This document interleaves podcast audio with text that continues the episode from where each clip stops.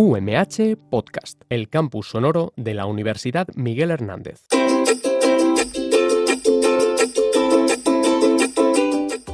Infoaula, de las aulas a las ondas.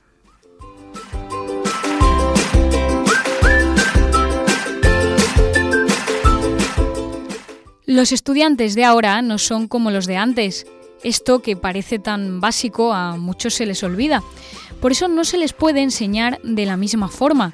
Las herramientas educativas, las clases deben adaptarse a las nuevas inquietudes del alumnado, a las fortalezas y debilidades que estos presenten, sin olvidar, por supuesto, valores tradicionales que serán importantes siempre, la empatía, el respeto, la humildad y el trabajo duro.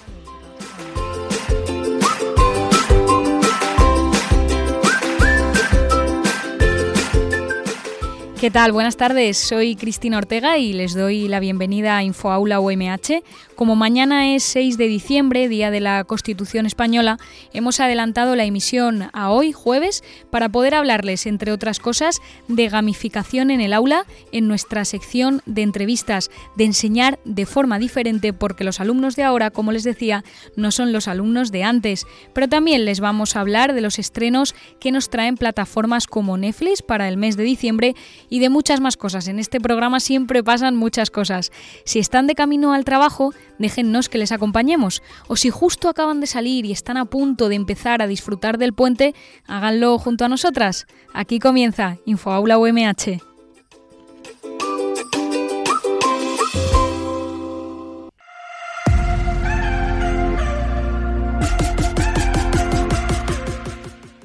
La entrevista.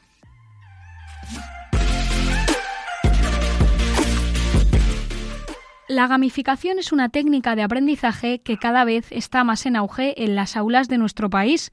Se trata de la aplicación de elementos de juego en contextos no lúdicos con el fin de motivar y comprometer a los estudiantes. No sé si recordarán que en la temporada pasada de InfoAula ya hablamos de esta herramienta con el profesor Juan Torres.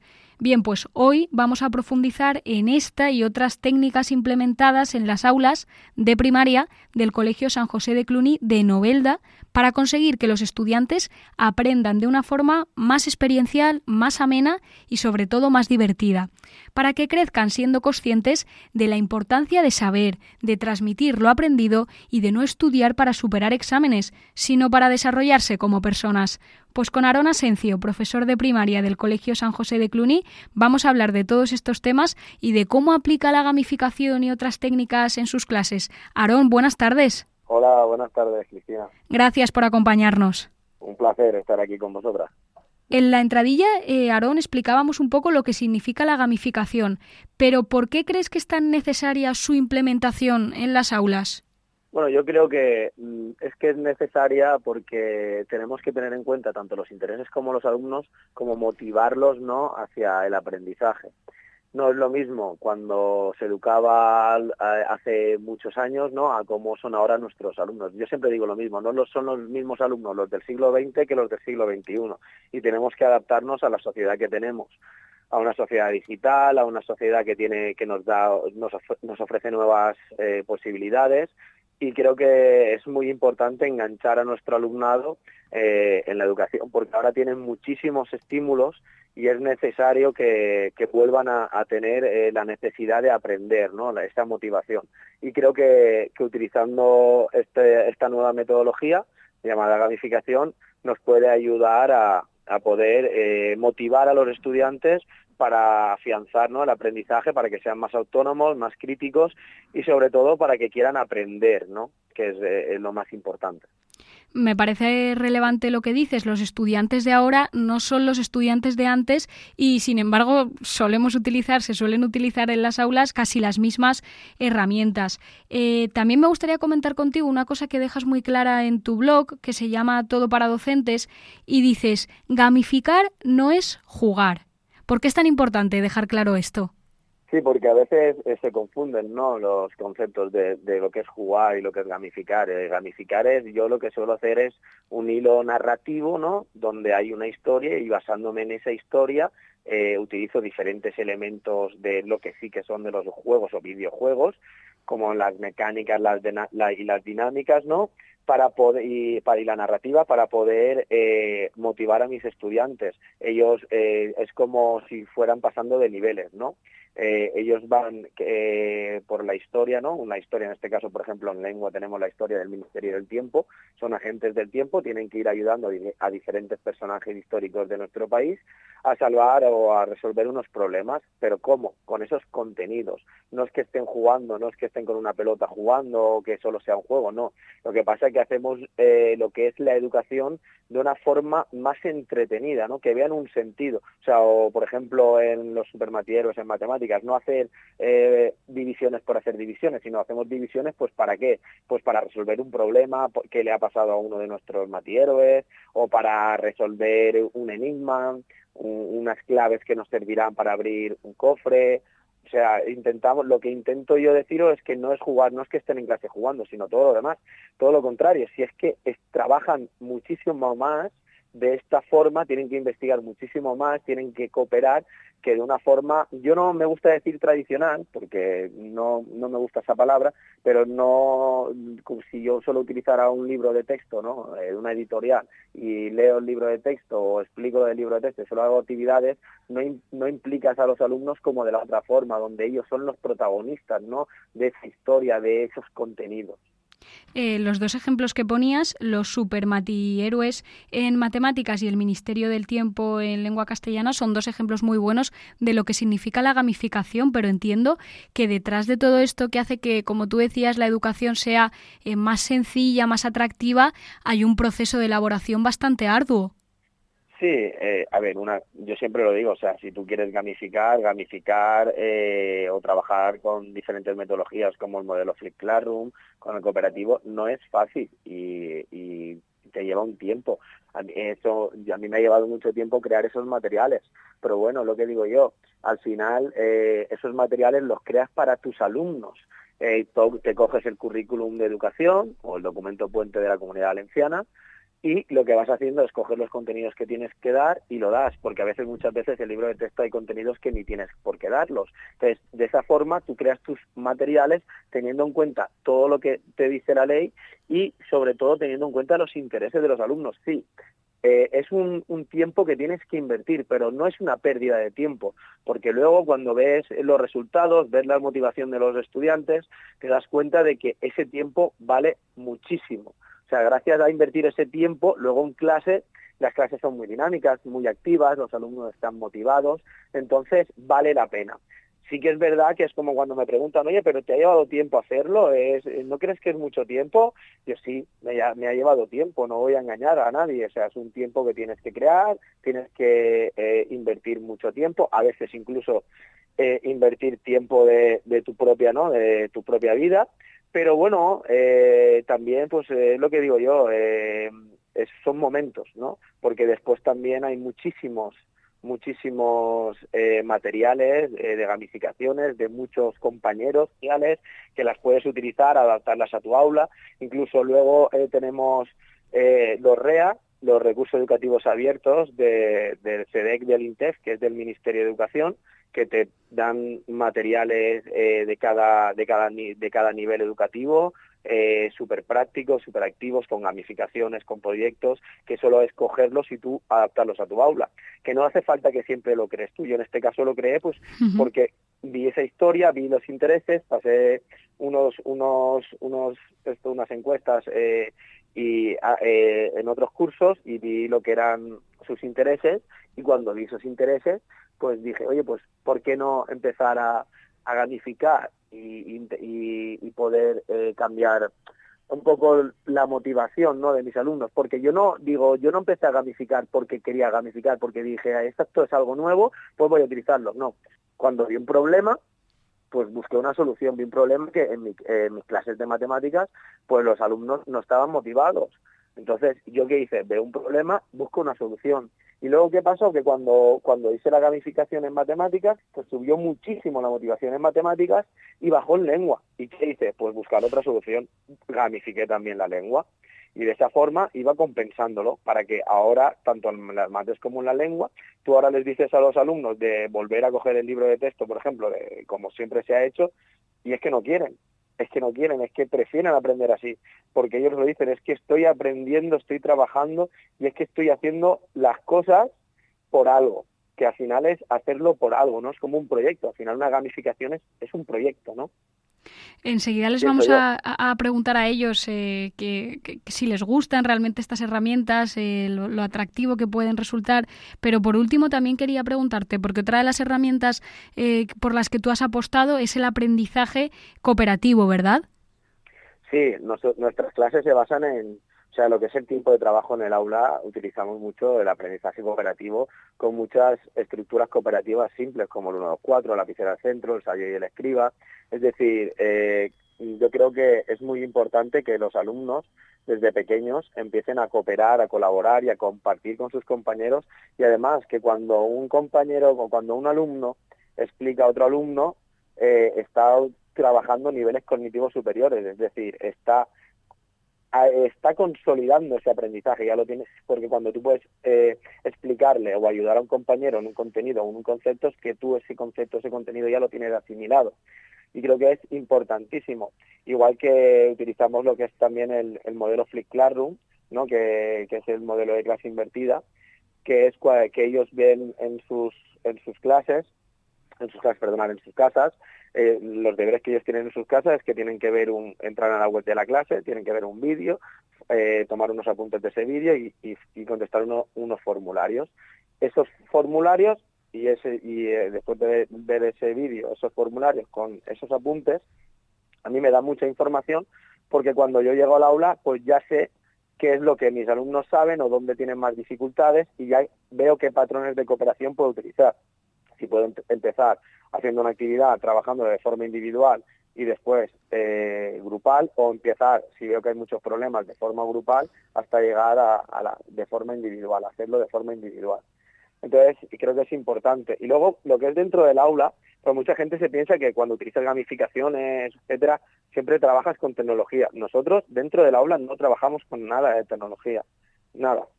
O sea, no, no, lo necesitamos. Tenemos nuestra historia con nuestro eh, libro de texto gamificado, que que, creado, que hemos creado, y luego lo que es la tecnología solo la utilizamos en, los momentos de deberes en su casa, porque dentro de la hora, en este caso, no necesitamos utilizarla. Para eso tienen que manipular, tocar y quiero que trabajen ¿no? de forma cooperativa y no que en estos momentos, y tampoco porque tampoco tenemos dispositivos digitales en nuestro centro.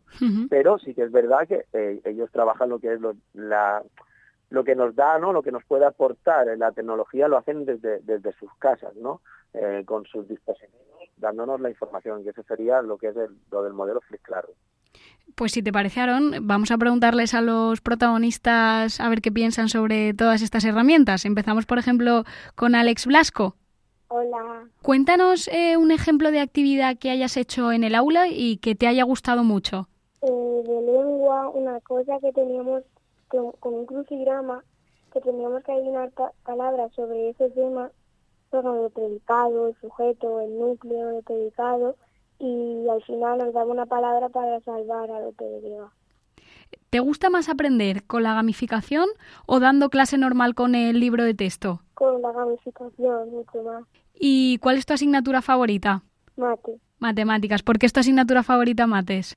Porque, porque si damos una cosa, después al tema siguiente damos la misma cosa y un poco más para que no se nos olvide. Claro, y así lo vas recordando. Pues, Alex, muchas gracias y nos pasas ahora a Olaya Roca. Hola. Hola, Olaya, buenas tardes.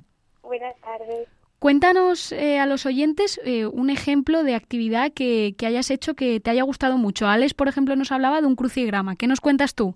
Pues a mí me ha gustado que en matemáticas hacemos como que hay que hacer mm, divisiones o multiplicaciones y hay que buscar el número que nos salga al final en una isla y en esa isla pues hay diferentes cosas. ¿Qué es lo que más has aprendido haciendo esta actividad? Pues eh, dividir, eh, multiplicar. ¿Y te gustan las mates? Sí. Eh, si tú tuvieras que hacer, por ejemplo, un juego de este tipo, ¿te gustaría a ti, por ejemplo, hacerlo para tus compañeros? Sí. ¿Y, y cómo lo harías? ¿Has pensado algo?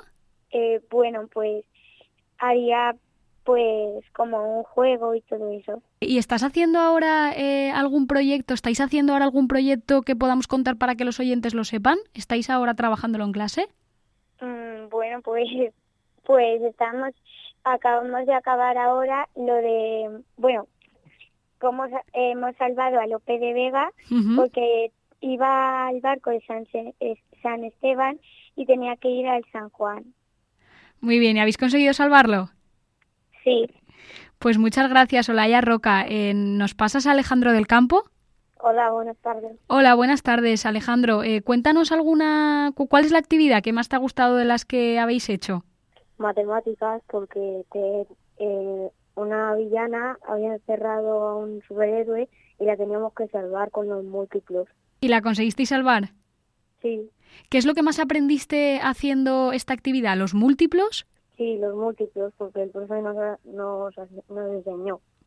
Eh, Si tuvieras que, que elegir entre dar mates o lengua eh, jugando con la gamificación o dando clase normal, ¿con qué te quedas?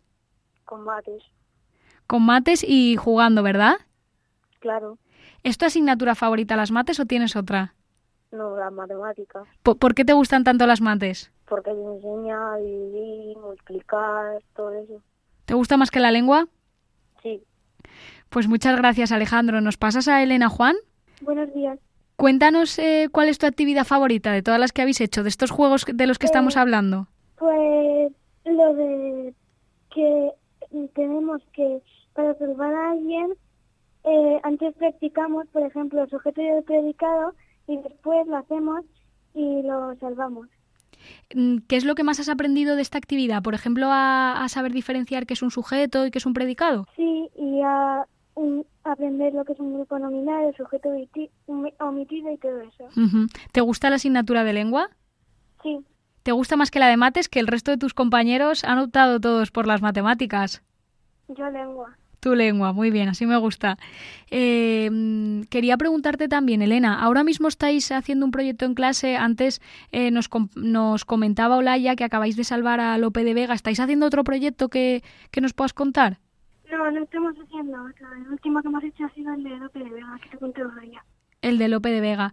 ¿Te gusta hacer este tipo de, mm, de juegos, de gamificaciones y todo eso o prefieres dar clase normal? Las gamificaciones, porque es mucho más divertido. Pues muchas gracias a todos los alumnos de quinto de primaria del Colegio San José de Cluny, Alex Blasco, Laia Roca, Alejandro del Campo y Elena Juan, y también a su profesor, Aarón Asencio, por habernos atendido hoy en Infoaula. Muchas gracias, chicos. Un placer. Adiós.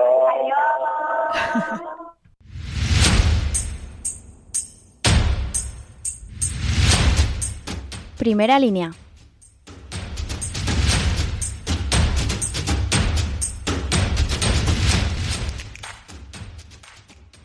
En esta sección en la que los estudiantes se convierten en reporteros de Infoaula desde sus centros educativos, hoy nos toca escuchar una crónica que nos mandan desde muy cerquita, desde el IES NIT del Alba.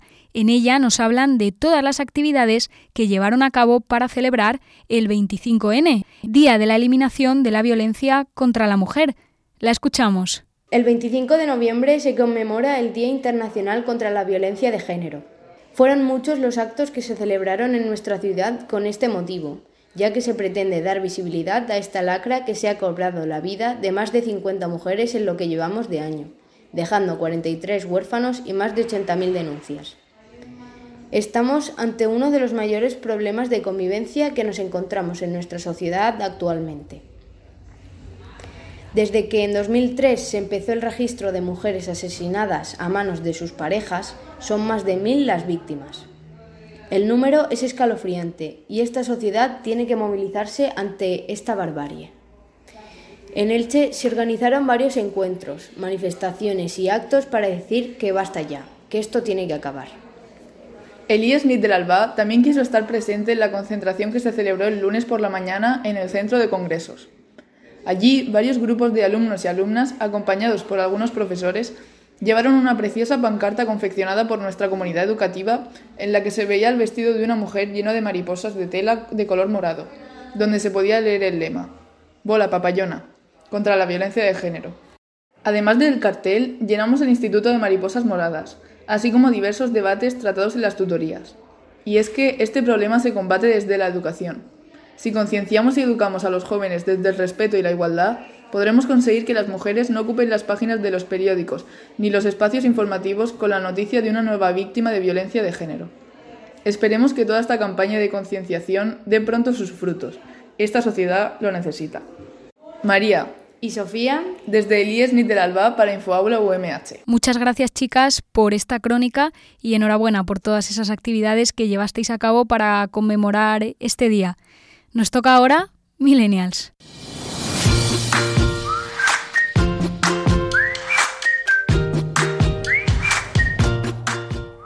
Millennials.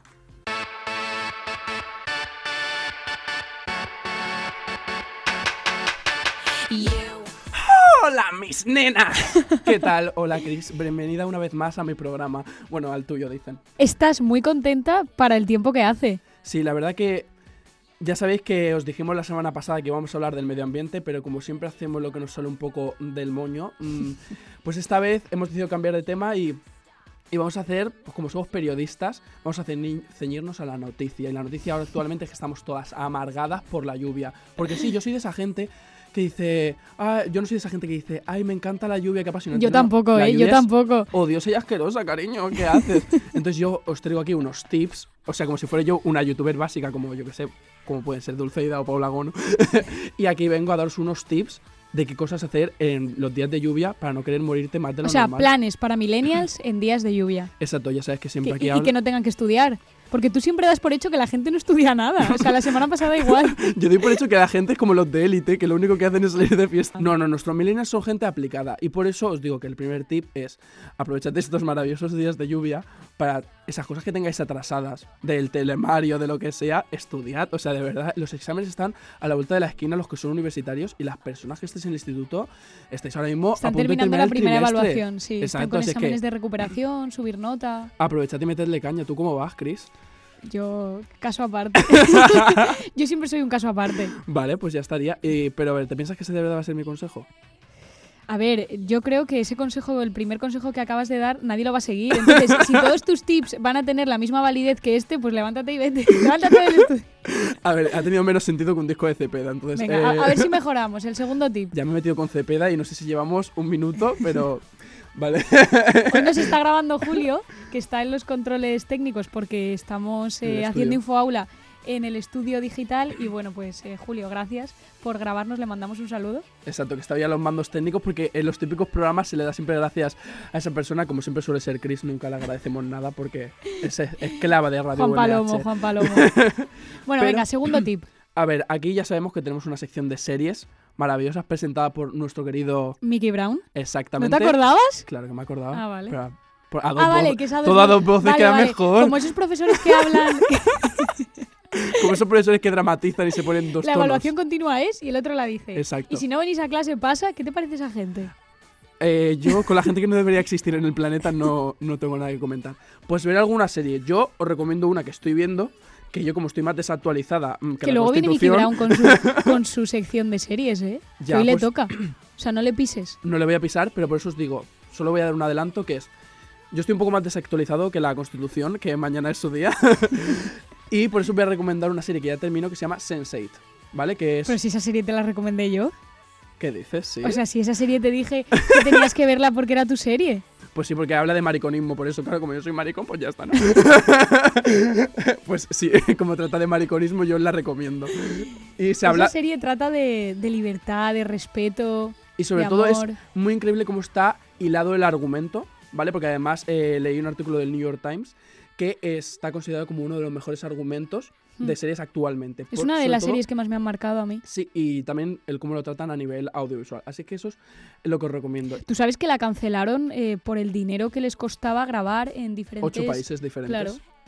Es muy heavy. Y aparte, de- además de series, ¿qué piensas que podemos hacer en, estas, en estos días de lluvia? Pues lo- aparte de sofá, mantita y peli, que es el tweet que va a poner todo el mundo a partir de, a partir de mañana para, para el puente, no sé, que, no sé, irte de compras. Pues yo. A ver, tú estás dos puntos desubicada, de verdad. O sea, si está ahora mismo cayendo la dana esa, que, que está borracha de lluvia, ¿cómo voy, ¿qué voy al centro comercial en canoa? No puedo. ya. tiene que ser planes de casa. Y uno de los planes también, por no pisar otra sección, es ver películas. ¿Por qué, estás o sea, ¿por qué hoy estás haciendo tu sección nutriéndote del resto de secciones de Infoaula? Porque, cariño, porque el resto mm, o sea, no te van a echar. Jorge y, y Mickey Brown. Me van a echar esos. Son unos básicos. No pueden echarme, lo siento. Entonces yo no vengo a recomendar ninguna película. Solo digo que yo, los días de lluvia, no sé por qué, me entra eh, ganas no de ver la típica película para reírte o de acción, sino me entran ganas de ver películas de que me conciencien sobre algo, ¿vale? Yo no sé ¿Te por estás qué... poniendo seria? Sí, me estoy poniendo seria, no sé qué me pasa, pero siempre me he visto muchísimas sobre el holocausto nazi cuando llueve. no sé si por la lluvia, no sé por qué tipo de lluvia será, pero eh, me entra, porque me entra muchísima curiosidad, como yo estoy en ese momento, a nivel psicológico nos afecta y en estos días de lluvia, de lluvia a veces estamos un poco más tristes. Pues digo, pues en vez de poner algo para alegrarme, yo me gusta hundirme más, yo soy de esas personas masoquistas. Y entonces decido ponerme películas sobre el holocausto. No sé si tú lo haces también. Eh, no, la verdad es que la verdad es que no. Pero bueno. vale, Eh, pero... ¿Es tu recomendación a los millennials que, que averigüen el holocausto en días de lluvia? No, que vean películas que en ese momento les que se adapten a su mood, ¿vale? El mood es el modo en el que tú te encuentras ese día. Si tú ahora mismo está lloviendo, está lloviendo y tú lo que quieres es descojonarte, pues te recomiendo ver Malas Madres, algo así, una, una comedia. Pero a mí me pasa eso, yo te lo cuento como experiencia. Sí, sí, no, completamente. Sí, sí. Y algo que también recomiendo es leer. ¿Tu quinto, cuarto tip? Cuarto Sí, tip. exactamente. Yo ya eso no lo cuento. Eso solo lo hacen las youtubers cuando lo editan, pero aquí como no me van a poner un uno, esto es en directo, así que no pasa nada. Vale, leer. leer. Y. Pero yo voy a recomendar un libro, pero antes de eso, recomiéndame tú uno. Es que yo tengo varios que me han marcado. A ver, dime uno, cualquiera. Bueno, yo siempre recomiendo a los millennials eh, Carlos Ruiz Zafón y creo que lo he recomendado aquí en Infoaula alguna vez. La gente que me dice no me gusta leer, siempre le digo, porque no has encontrado un libro que te haya marcado. Y entonces, y aún así me dicen, vale, sí, tienes razón, pero dime uno. Marina de Carlos Ruiz Zafón, para aquellos que no les guste leer o que no hayan encontrado esa obra que les pueda hacer sentir y experimentar. Me gusta mucho. Ahí se queda, Marina. Me gusta. Yo os recomiendo ese libro también porque lo tengo apuntado en mi lista gracias a, a Chris. Y para las personas que ya os guste leer o que no, eh, os recomiendo que elijáis, sobre todo encontréis vuestra temática. En estos días de lluvia, pues os metéis en mm, vuestra página de librería favorita o en Amazon o donde sea. Bueno, no voy a dar publicidad, que quien quiera publicidad que la pague. y yo voy a recomendar lo que es mi saga favorita de libros, que es la saga de Percy Jackson, que son libros de fantasía basados en eh, una historia relacionada con la mitología griega. Yo soy muy friki de esas cosas y es como trasladarte a Nos una está película. quedando claro que tocas muchos palos. Sí, la verdad es que sí, yo soy bisexual para todo. como Eso no sé- también lo has dicho alguna vez aquí. Sí.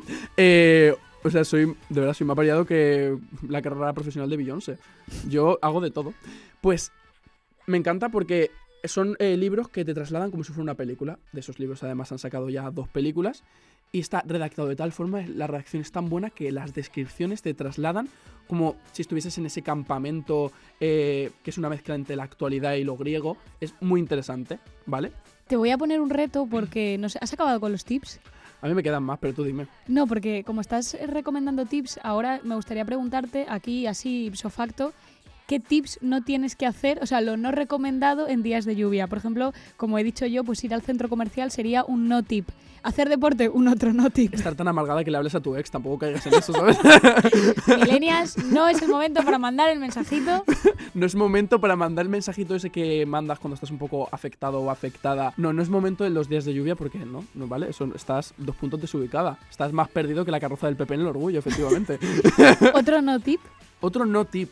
Pues también te diría que tampoco inicies tu carrera como youtuber en días de lluvia, ni nunca, la verdad, porque hay demasiados youtubers, no te sumes, ¿vale? Gracias, porque estoy viendo que mucha gente que conozco se ha sumado a... Esto no es un tip por la lluvia, es para meterme con gente, como has podido comprobar, como hago siempre.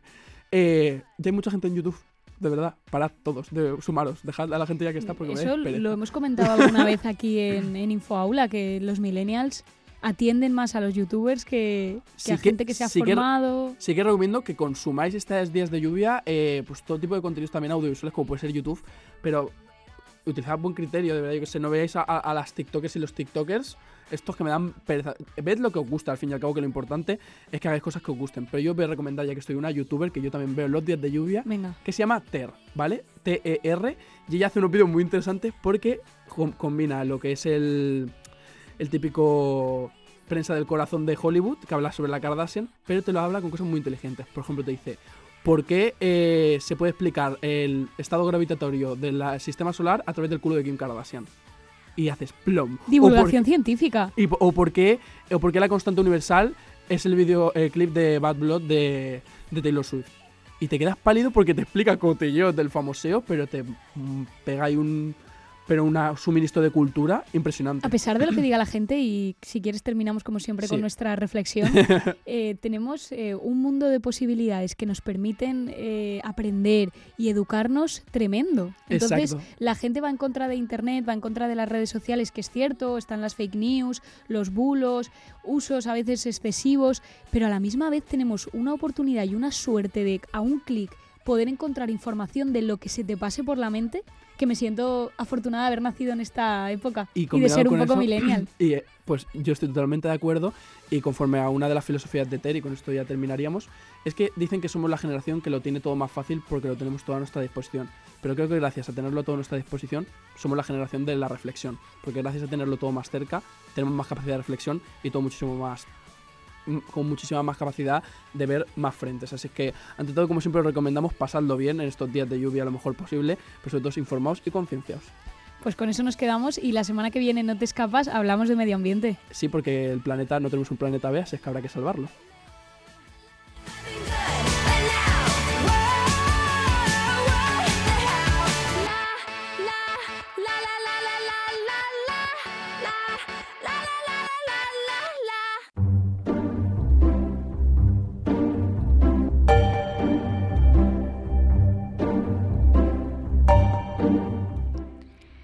Tiempo de escuchar los estrenos que nos trae en plataformas como Netflix de la mano de nuestro experto Mickey Brown, que hoy nos los cuenta eh, por teléfono porque no ha podido venir a los estudios. Buenas tardes. Buenas tardes, Cristina. Sabes que yo nunca fallo, sea por teléfono sea presencial. Aquí estoy cada mes en Infaula a traeros los estrenos. Así es, así que venga, cuéntanos, ¿qué, ¿qué nos trae Netflix o qué nos traen otras plataformas para este mes de diciembre que ya suena a Navidad?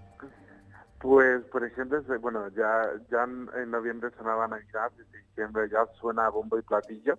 Por ejemplo, hoy jueves 5 de, diciembre eh, tenemos la tercera parte de una trilogía llamada Un príncipe de Navidad, que, es, una película de estas moñas en la que la primera parte se conocen, en la segunda se llama Boda Real, se casan, y en esta que es Un príncipe de Navidad, el de real, pues ya te puedes imaginar qué sucede en la, en la película. ¿Te gustan, ¿Te gustan las películas de Navidad? Eh, ¿Esto te lo he preguntado ya? Eh, yo creo que sí, el, programa pasado me lo, me lo preguntaste si me gusta, pero para verlas en Navidad, porque en agosto una película navideña no pega. bueno, hay gente para todo, ¿eh? No, sí, sí, la, verdad que sí.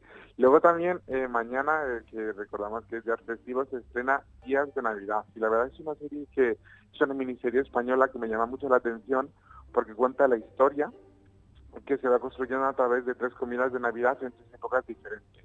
Por lo tanto, eh, la, eh, perdón, eh, en cada episodio los personajes son encarnados por cuatro actrices diferentes que nos van contando la historia de esta familia en el que cuenta como tres comidas de Navidad en épocas diferentes. La verdad que el concepto me llama mucho la atención. Sí, a mí también. te estaba escuchando y me estaba, me estaba apuntando la, la serie para poder verla también este, este puente. ¿Qué más? Eh, pues también, bueno, el día 9 de diciembre para los míticos seguidores de una serie adolescente argentina, Rebelde Way, llega a las plataformas de Netflix. Sabía que nos ibas a traer esto, lo sabía. Las dos temporadas, hombre, este, tenía que comentarlo, yo como fiel seguidor de Rebelde ¿Pero de Rebelde Way o de Rebelde? Porque había dos series. Yo soy de la original, que es Rebelde Way. Rebelde también me gustó, pero la original es Rebelde Way, es la que marcó una generación que realmente es un poco la cutre, ¿no? Porque eh, está hecha con bajo presupuesto y luego tuvo tal repercusión que ya hicieron Rebelde, que es la mexicana, con mucho más presupuesto y lo que es audiovisualmente está mucho mejor, pero la original siempre marca. Yo soy, o sea, yo Rebelde Way no la conocí, yo ya conocí Rebelde, me enganché a la serie y, y bueno, pues ahora es creo que es buen momento para mí para ver cómo nació todo en esa Rebelde Way que como dices tú es el origen. Exactamente, Rebelde Way Virgen sí que luego Rebelde tuvo mucho, mucho más repercusión internacionalmente, incluso el grupo sacado de RBD eh, consiguió sacar varios discos al mercado, incluso cuando acabó la serie eh, logró estar en, en activo, ¿no? Durante mucho más tiempo de, de la serie. Pues apuntamos también esa recomendación para nuestros millennials, que teniendo en cuenta que sigue un poco series como Élite, pues les va a encantar. Sí, sí, sí, lo único que van a ver los Nokias de, ladrillo, que el otro día viendo el trailer de Mia Colucci salía con un Nokia de estos con la serpiente en blanco y negro, pero, pero bueno, también es para conocer cómo vivía la gente sin el WhatsApp. Así es. ¿Nos has traído algún estreno más? Pues sí, eh, tenemos el 26 de diciembre la segunda temporada de You, que también sabes que mm. el año pasado comentamos la primera temporada aquí, que nos gustó bastante. ¿Ah, y bueno, pues eh, la primera serie fue estrenada en Sky y esta segunda llega a Netflix. Y bueno, pues está basada en la novela homónima de Carolyn Nips y cuenta la historia de Joe, que es el, librero que se enamora de forma enfermiza y obsesiva de, de Beck en la primera temporada y ahora vamos a ver cómo sigue cómo sigue la trama, cómo se quedó en la primera temporada. Eh, eso te iba a preguntar, ¿se sabe ya hay algún tráiler para ver cómo sigue la trama? Porque teniendo en cuenta que se da a entender que la protagonista muere, eh, en la primera temporada, ¿qué va a pasar ahora? Sí, eh, de hecho... Acabo de hacer un spoiler, tremendo para alguien que no haya visto la primera temporada. Totalmente. En el reparto eh, no sale, no cuenta la actriz que hacía de Beck, entonces se da por hecho que la actriz, que el personaje está muerto, a no ser que haya un giro, un plot point de, estos y nos desmonte todo lo que nos hemos mostrado en el trailer y lo que han ido avanzando. Pues estaremos atentos a ver cómo sigue esa serie que desde luego narra muy bien esos celos y esa manera de querer a alguien obsesiva y enfermiza que eh, no es una manera de querer, sino más bien una manera de, de controlar.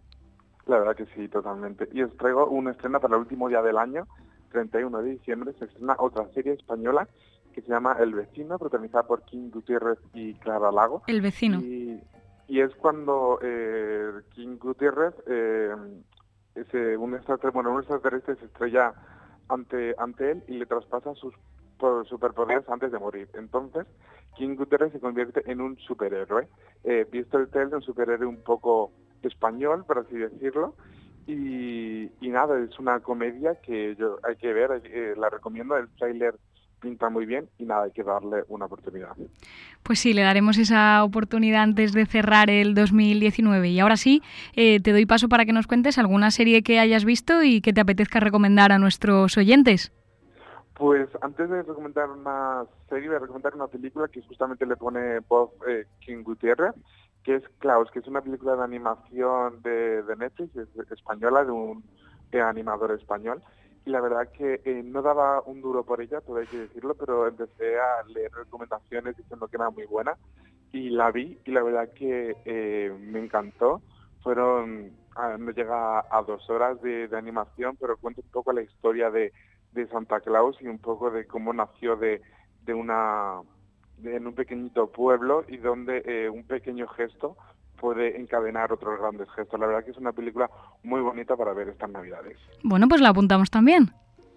La verdad que, y también, bueno, como sabes que estamos en Navidad, otra serie que he visto es una serie americana de Netflix que se llama Feliz Navidad y esas cosas, mm. protagonizada por Bridget Mendel y Ashley Tisdale, es un poco de las chicas Disney y es un poco lo que ya hemos visto siempre, ¿no? El, el padre muy arisco que no acepta al novio, el novio tiene que conseguir entrar a la familia y demás. La verdad que es una comedia de ocho capítulos de media hora que para hacer un maratón de fin de semana navideño está bastante bien.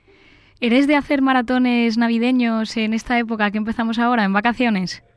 Sobre, en vacaciones sí, y es uno que ya lo he comentado contigo y que sé que tú también eres muy muy fiel a ello y es que todas las navidades me hago el maratón de Harry Potter. Sí, yo también con mi sobrino, ya lo hemos comentado alguna vez y parece que hay mucha gente eh, que lo hace también. La verdad es que eh, es como que diciembre en diciembre dan ganas de volver a ver todas las aventuras de, Harry, de Ron y de Hermione.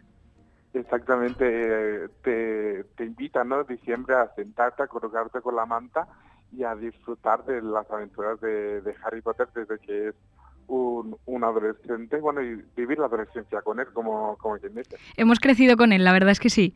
Pues Mickey Brown, muchísimas gracias por eso, por esas recomendaciones que nos has hecho hoy. Espero que durante todo lo que queda hasta que acabe el 2019 veas más, porque igual a finales de, de año tenemos una sorpresita antes de irnos de vacaciones y nos puedes contar más cositas, ya veremos. Pues me pondré las pilas, me pondré las pilas, Chris. Un placer.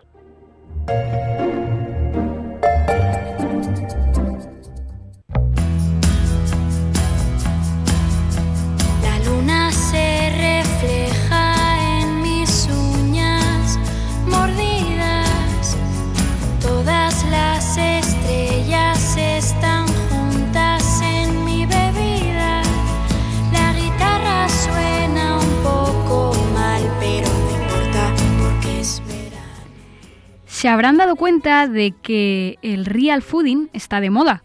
Ahora todo el mundo mira las etiquetas de los alimentos, cuántos edulcorantes lleva este producto, qué aceite de girasol han utilizado, pero lo cierto es que el estudio de la calidad de los alimentos, eh, de los procesados, de la seguridad alimentaria, viene de lejos.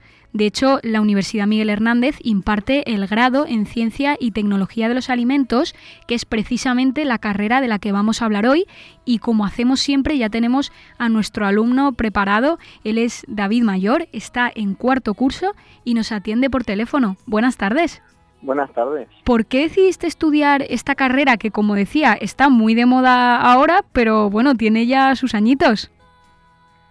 Pues mira, mi caso es especial porque yo he entrado con, bueno, entré con 28 años, si no recuerdo mal, y yo ya me dedicaba anteriormente al sector de la alimentación. Yo a nivel profesional soy cocinero titulado y además eh, maestro pastelero, del cual también estoy ejerciendo mientras estudio.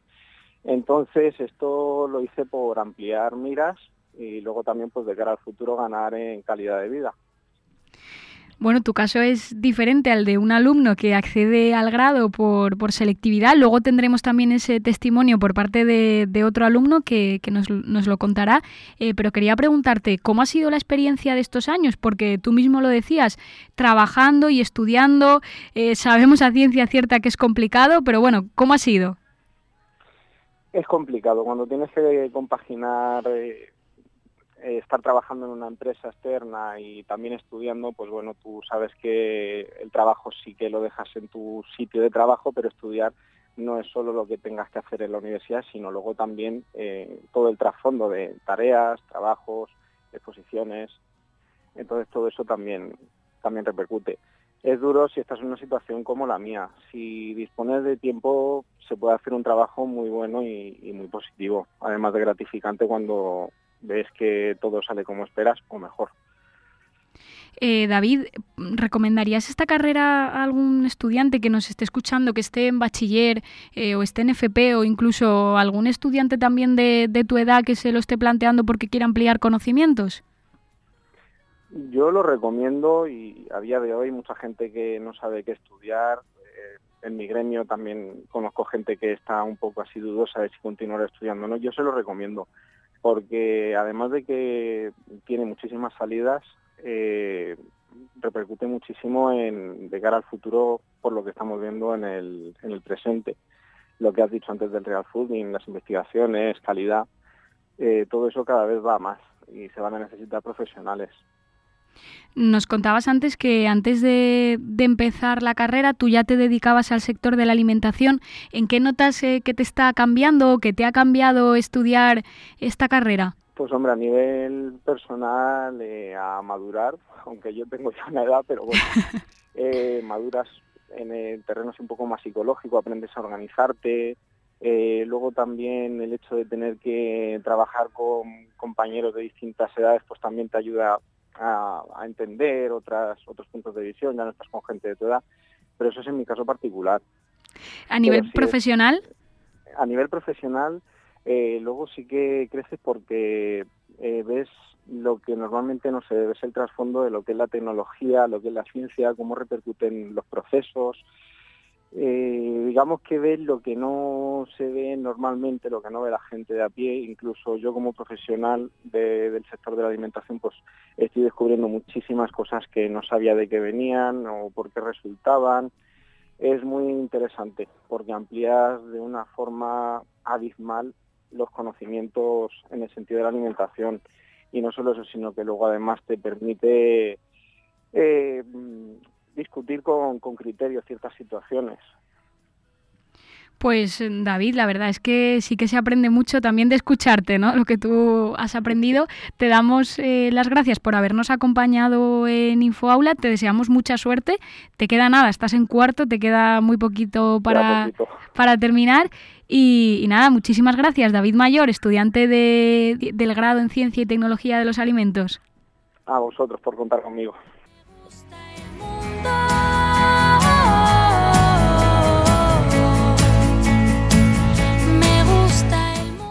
Bueno, pues vamos a conocer ahora la perspectiva de otro alumno, también de, de cuarto. Él es Samuel Sánchez y además es el delegado de este curso. Samuel, buenas tardes. Hola, muy buenas. Bueno, cuéntanos en tu caso por qué decidiste estudiar este grado. Bueno, yo me decidí por, por el grado porque estaba interesado en, lo que es el mundo de la alimentación, pero me parecía un poco aburrido o con menos interés la, carrera de nutrición porque lo vi como algo de hacer dietas y contar nutrientes, contar calorías y al final menos dinámico de lo que de lo que yo quería. Entonces, como la UMH ofrecía este grado, investigué un poco, miré las asignaturas y al final me, me, convenció a priori y, me, decidí, me decidí por él. ¿Y cómo está siendo la experiencia desde esa decisión? De momento bien, a ver, al principio yo siempre digo que las carreras cuestan, los dos primeros años nadie nadie hace lo que lo que espera hacer, ¿no? Lo que tenía en su cabeza pensado. Pero bueno, al final siempre tienes que coger un poco de base para luego poder llegar a sitios más, más concretos y, la verdad que ahora que estás en cuarto ves las cosas con perspectiva y dices que, que no ha sido para tanto, que todo me ha valido para algo, aunque piensas que no al principio, pero luego al final siempre ves que, que tiene utilidad.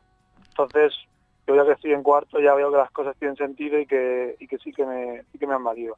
Es duro, porque sí, todas las carreras son duras al principio, pero bueno, al final vale la pena me gusta mucho esa reflexión que estás haciendo y me parece también muy interesante, ¿no? Porque es verdad que los dos primeros años, sobre todo el primer año, es como más general, asignaturas como más comunes, que te pueden incluso despistar de lo que tú tenías eh, pensado, pero como tú dices, cuando llegas al final te das cuenta de que todo ha sido por algo. Quería eh, preguntarte también eh, si tienes ya pensado un poco a qué te quieres dedicar cuando termines, porque te queda muy poquito. Sí, ah, bueno, la salida principal que tenemos sería gestión de calidad en las empresas para implantar normas de certificación para poder vender con supermercado, para comprar supermercados, vender, etcétera. Entonces, eso sería eso sería la primera la primera opción. Después siempre está el I+D, o sea, la investigación y desarrollo en algún en alguna empresa, o incluso trabajos en, en campo, aunque no somos ingenieros agrónomos como tal, también tenemos facetas de, de, la carrera que podemos desempeñar en campo y bueno, la verdad que es un poco variado, tiene, tiene bastantes salidas en mi opinión. La verdad es que sí, ¿te has decidido ya por alguna? Eh, ahora mismo, ahora mismo estoy tirando más para calidad, la verdad, porque creo que es la que más, más rango de, de aplicación más amplio tiene, una aplicación bastante, bastante grande hay muchas empresas en el sector y, yo siempre digo lo mismo. La gente puede hacer muchas cosas, pero todos los días comemos. Entonces siempre va a haber siempre va a haber trabajo trabajo referido a este a este campo. Eh, antes David eh, nos decía que él recomendaría la carrera tanto a estudiantes que están en bachiller o en FP como, como a gente como él que tiene ya treinta y pico años y trabaja en el sector de la alimentación porque ha aprendido mucho y porque le ha cambiado también eh, la manera de pensar con respecto a, los alimentos. ¿Tú la recomendarías?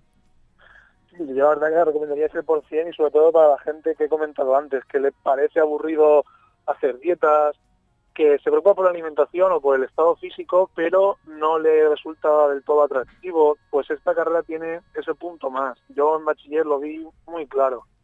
Siempre, siempre vas a tener una parte más atractiva, más científica, más dinámica, que una carrera a lo mejor más de letras, que es más estática, menos menos fluida. Entonces yo animo a que la gente primero se interese por la, por la carrera porque por el grado porque muy poca gente conoce el grado.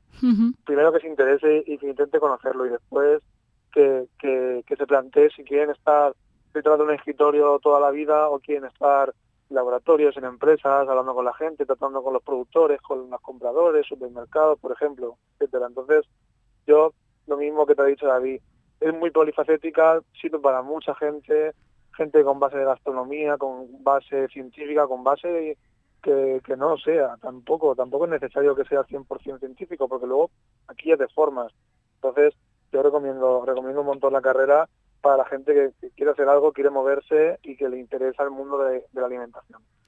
Pues con eso nos quedamos y nos sumamos a esa invitación a todos los oyentes. Samuel Sánchez, gracias por habernos atendido y mucha suerte en el futuro. A vosotros, gracias. Estás escuchando Infoaula UMH.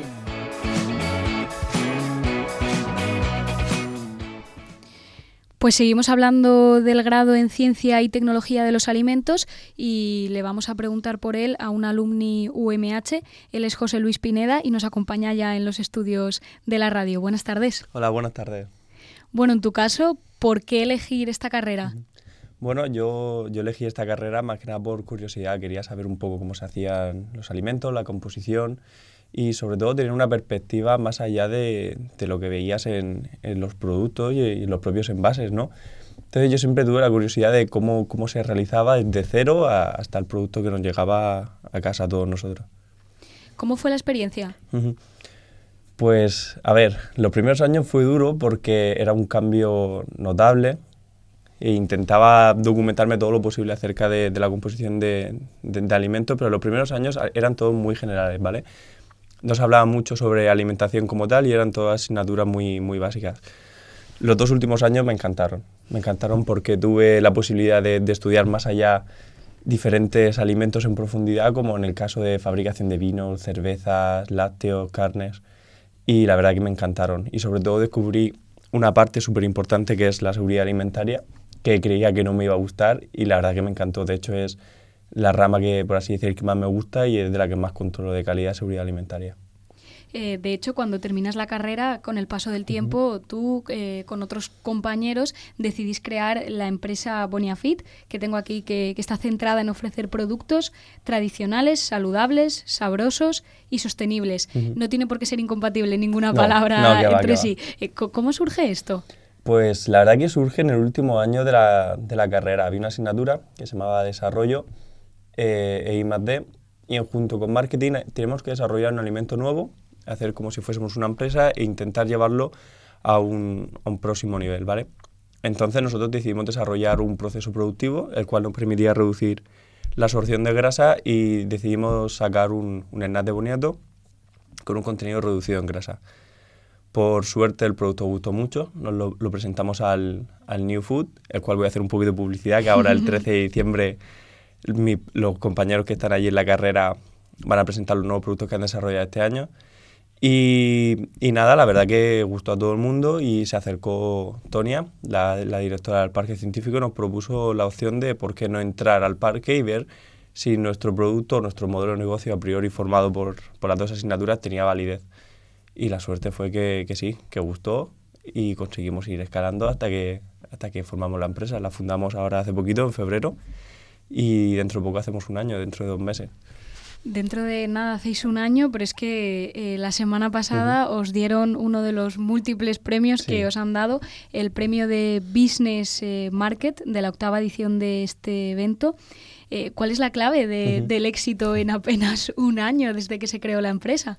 A ver, nosotros no lo llamamos éxito, teníamos la, idea muy clara, sabíamos lo que queríamos desarrollar y lo que queríamos sacar. Como bien has dicho, la semana pasada nos dieron el premio al proyecto en el Business Market, que es como el proyecto con mayor escalabilidad o, previsiones de futuro. Y la verdad que nos sorprendió, habían proyectos muy buenos, proyectos muy válidos y fue una sorpresa que ganásemos. Nosotros pues lo queríamos tomar como una jornada de aprendizaje poder hablar con diferentes inversores y ver un poco la percepción que tienen ellos sobre la empresa. Y tuvimos la oportunidad de poder charlar un, un poco con Enel Gonor, que le han reconocido como el mejor business angel de España. Y la verdad que fue una jornada increíble. Aprendimos mucho y sacamos siempre algo positivo de todo esto. Y por suerte, pues ganamos y nos llevamos una compensación económica que ahora mismo nos viene genial en los primeros meses. Estaba pensando, eh, porque ahora tú sabrás que, que, está muy de moda, pues uh -huh. saber sobre los alimentos, mirar los ingredientes, eh, el real fooding, eh, los influencers. Uh -huh. ¿Qué le dirías a un estudiante de, de bachiller, de FP, que se esté planteando estudiar esta carrera? Yo le diría que, que lo intentase. Que los primeros años, como ya he dicho, son todas asignaturas básicas, pero como todas las carreras, y luego está lo realmente bonito, que es descubrir un poco más allá y sobre todo el poder empaparte bien de la, de la cantidad infinita de alimentos que hay sobre todo el poder innovar, que es un mundo súper abierto en el que no hay nada escrito y en el que el limitante, por así decir, eres tú mismo. Realmente eh, la moda esta del real fooding es algo que vosotros lleváis haciendo desde hace mucho tiempo, pero ahora al menos está más accesible a la ciudadanía o somos más conscientes. Yo creo que es todo el tema del movimiento de los influencers. Realmente esta gente tiene un poder increíble y desde las redes sociales pueden, pueden hacer cambiar de opinión a, cualquiera que, que, los está viendo. Entonces, parte de ellos tienen un papel fundamental que es concienciar a, a, a la gente, pero si lo hacen de una manera en la que puedan aprender algo, es genial. Si no, es parte nuestra hacer un poco de, de, de divulgación, de corregir algunos errores que hay tantos bulos que hay por internet pero, pero vamos, yo les diría que lo intentasen y que para adelante. Pues sí, para adelante. Nos sumamos también a, esa invitación que desde luego el mundo de los alimentos es mucho más atractivo de, lo que la gente cree y por supuesto apasionante. José Luis Pineda, te damos las gracias por haber venido, por habernos contado tu experiencia. Mucha suerte con Boniafit y bueno, seguro que llegan muchos más premios. Esperemos, esperemos que sí.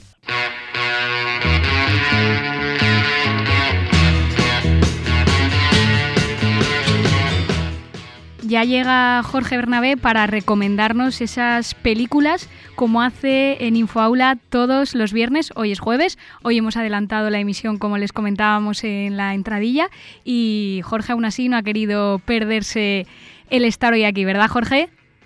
¿Verdad? Hola, muy buenas, Cris, ¿cómo estás? Buenas, Jorge, ¿qué tal? Bueno, yo estoy ya un poquito emocionada porque se está acercando la Navidad y yo sé que tú oh. hoy también vienes un poco así navideño.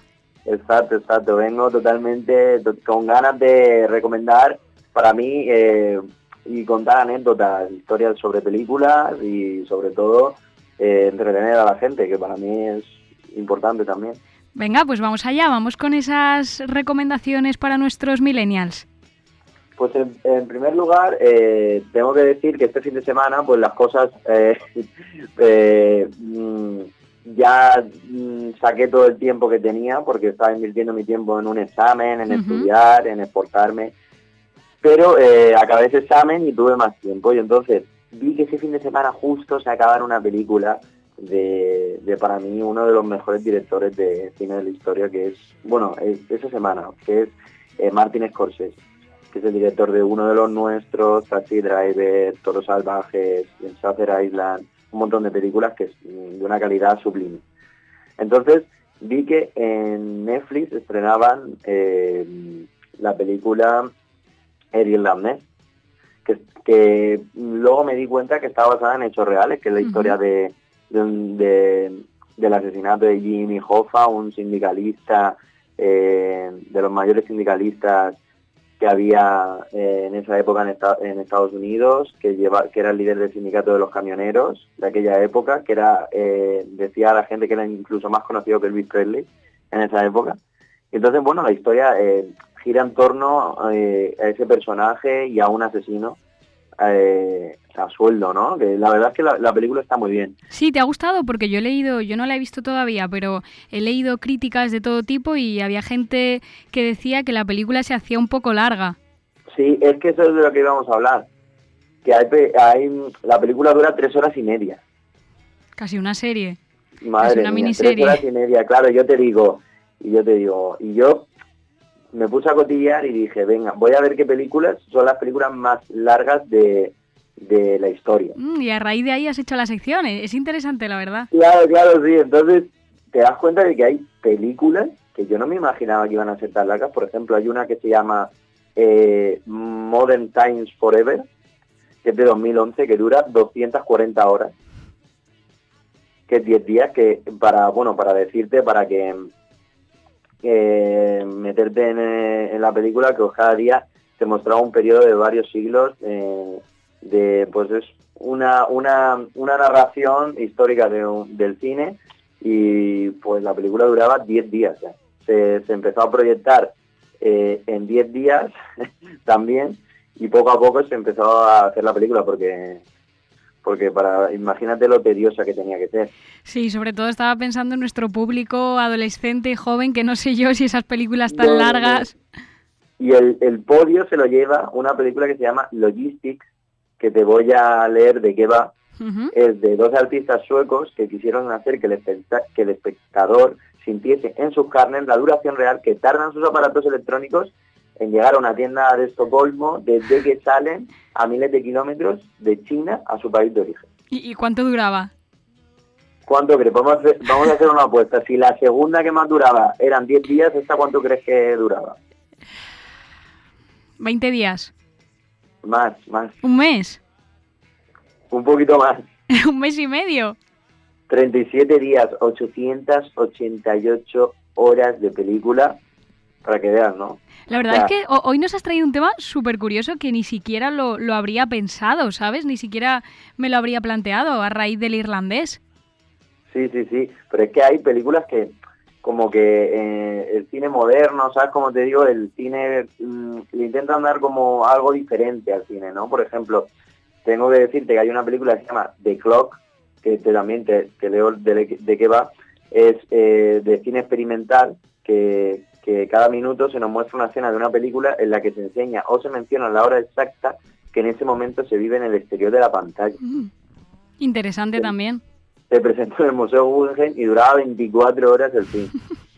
o sea que fíjate, el rollo de la que menos dura son 5 horas y 58 minutos. Entonces el irlandés no es nada comparado con todo esto que nos estás no contando es nada comparado con esto, ¿no? Pero aún sí que se volvió tedioso. Yo me acuerdo que eh, que no se vuelve tediosa, perdón. Yo me acuerdo que en la película de, ¿cómo se llama? De, del Señor de los Anillos, no, había pausa para ir al baño y todo. Claro. Sí, yo me acuerdo que decían, macho, y, y, luego sacaron una versión como extendida, ¿sabes? Como de cuatro horas y tú decías, madre mía. Así pues... Que, pues Jorge, con todas esas recomendaciones largas eh, nos quedamos para, para, aquel que se atreva, aquel o aquella valiente. Y si te parece bien para terminar, eh, cuéntanos ahora alguna recomendación navideña que, bueno, Mickey Brown en su, en su sección ya nos ha contado algún estreno que trae Netflix, pero bueno, a ver si tú coincides con él o aportas algo nuevo. Mira, yo de recomendaciones navideñas voy a recomendar películas que a mí, para que también tienen una gran historia eh, y han sacado documentales en Netflix de esas películas por ejemplo, las películas, eh, yo, yo son un poquito más antiguas, ¿no? Pero que revolucionaron el mundo, por ejemplo, de acción, para mí, eh, La Jungla de Cristal, que, que, es muy que es buena película y explica la historia de cómo se creó, de que nadie confiaba en Bruce Willis, etcétera, nadie, ¿sabes? Eh, y, y, se volvió una de las películas más taquilleras del cine. Igual que la película de Solo en Casa. Sí, bueno, esa es mítica mitiquísima, pues nadie confiaba en el proyecto y de hecho al principio era de Warner Bros. y eh, rechazaron darle un millón más de presupuesto porque eran 10 millones de euros la película eh, y la subieron a 14,5 los directores y fueron a Warner y Warner dijo no vamos a dar más de 13 millones y medio. Y entonces ellos dijeron, vale, pues entonces no queremos hacer la película, no sé. Fue un, un, un cara a cara, ¿sabes lo que te quiero decir? Y los directores dijeron, pues vale, Warner Bros. canceló el proyecto y luego apareció 20 Century Fox que dijo, bueno, pues por un millón de euros más no pasa nada. Y al final se volvió una de las películas más taquilleras de la historia que solo eh, la ha conseguido superar, hasta ese momento la había conseguido superar ET y la Guerra de las Galaxias y estuvo tres meses y medio eh, número uno. Para que veas que hay veces que una persona no confía en otra o, ¿sabes? Tiene también moraleja en la vida esto, que una persona no confía en alguien o algo y tú sigues con tu proyecto, sigues con tu proyecto y al final consigues cerrar bocas que, habías abierto antes. Pues eh, Jorge, nos vamos a quedar con eso, con esa moraleja que, que, me gusta mucho, que hay que escuchar a los demás, hay que tener en cuenta las opiniones, pero sobre todo hay que escucharse a una misma y si tú estás confiado y seguro de que tu proyecto tiene que ir para adelante, pues con todo, con todo hacia adelante, que nunca se sabe. Puede ser que crees un proyecto como solo en casa, que se sigue recordando años y años y en muchísimas generaciones. Eso es. Pues Jorge Bernabé, muchas gracias por esas recomendaciones hoy largas y luego navideñas y nos escuchamos la semana que viene. Muchas gracias a ti, Cris. Un saludo a todos.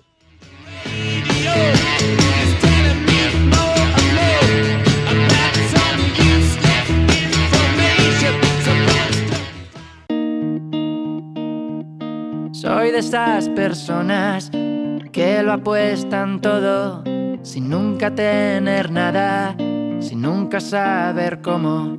Somos la certeza de la vida, esperando la salida, esperando la canción. Pues ponemos punto y final al programa de hoy. Les deseamos que pasen un feliz puente, que descansen, que recarguen pilas. Estos días están para, para esto porque luego llega diciembre y luego llega la semana que viene con más cosas. Además, la semana que viene tenemos una entrevista que me hace especial ilusión hacerla y que tiene que ver, como siempre, con la educación, pero en este caso con la educación especial. Hasta entonces, que les sigan las luces. Que nos sigan las luces, que nos sigan las luces. Ven, ponte cerca de la puerta, que quiero compartir contigo todas mis rarezas. Ven, ven y acércame la oreja, que quiero susurrarte a mis secretos